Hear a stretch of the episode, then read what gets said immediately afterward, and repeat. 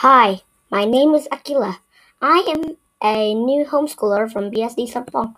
I started homeschooling three days before Ramadan, 1st May 2019. Before that, I was a student from UTM, a primary school. Then I choose homeschooling. This is the reason why I choose homeschooling. First, I can't learn tahfiz in a group. Second, I want to learn more about science, geography, math, Islamic studies, English, etc. I I'm also love reading lots of books. Those are some of the reasons why I choose homeschooling. So what are you waiting for? Let's begin.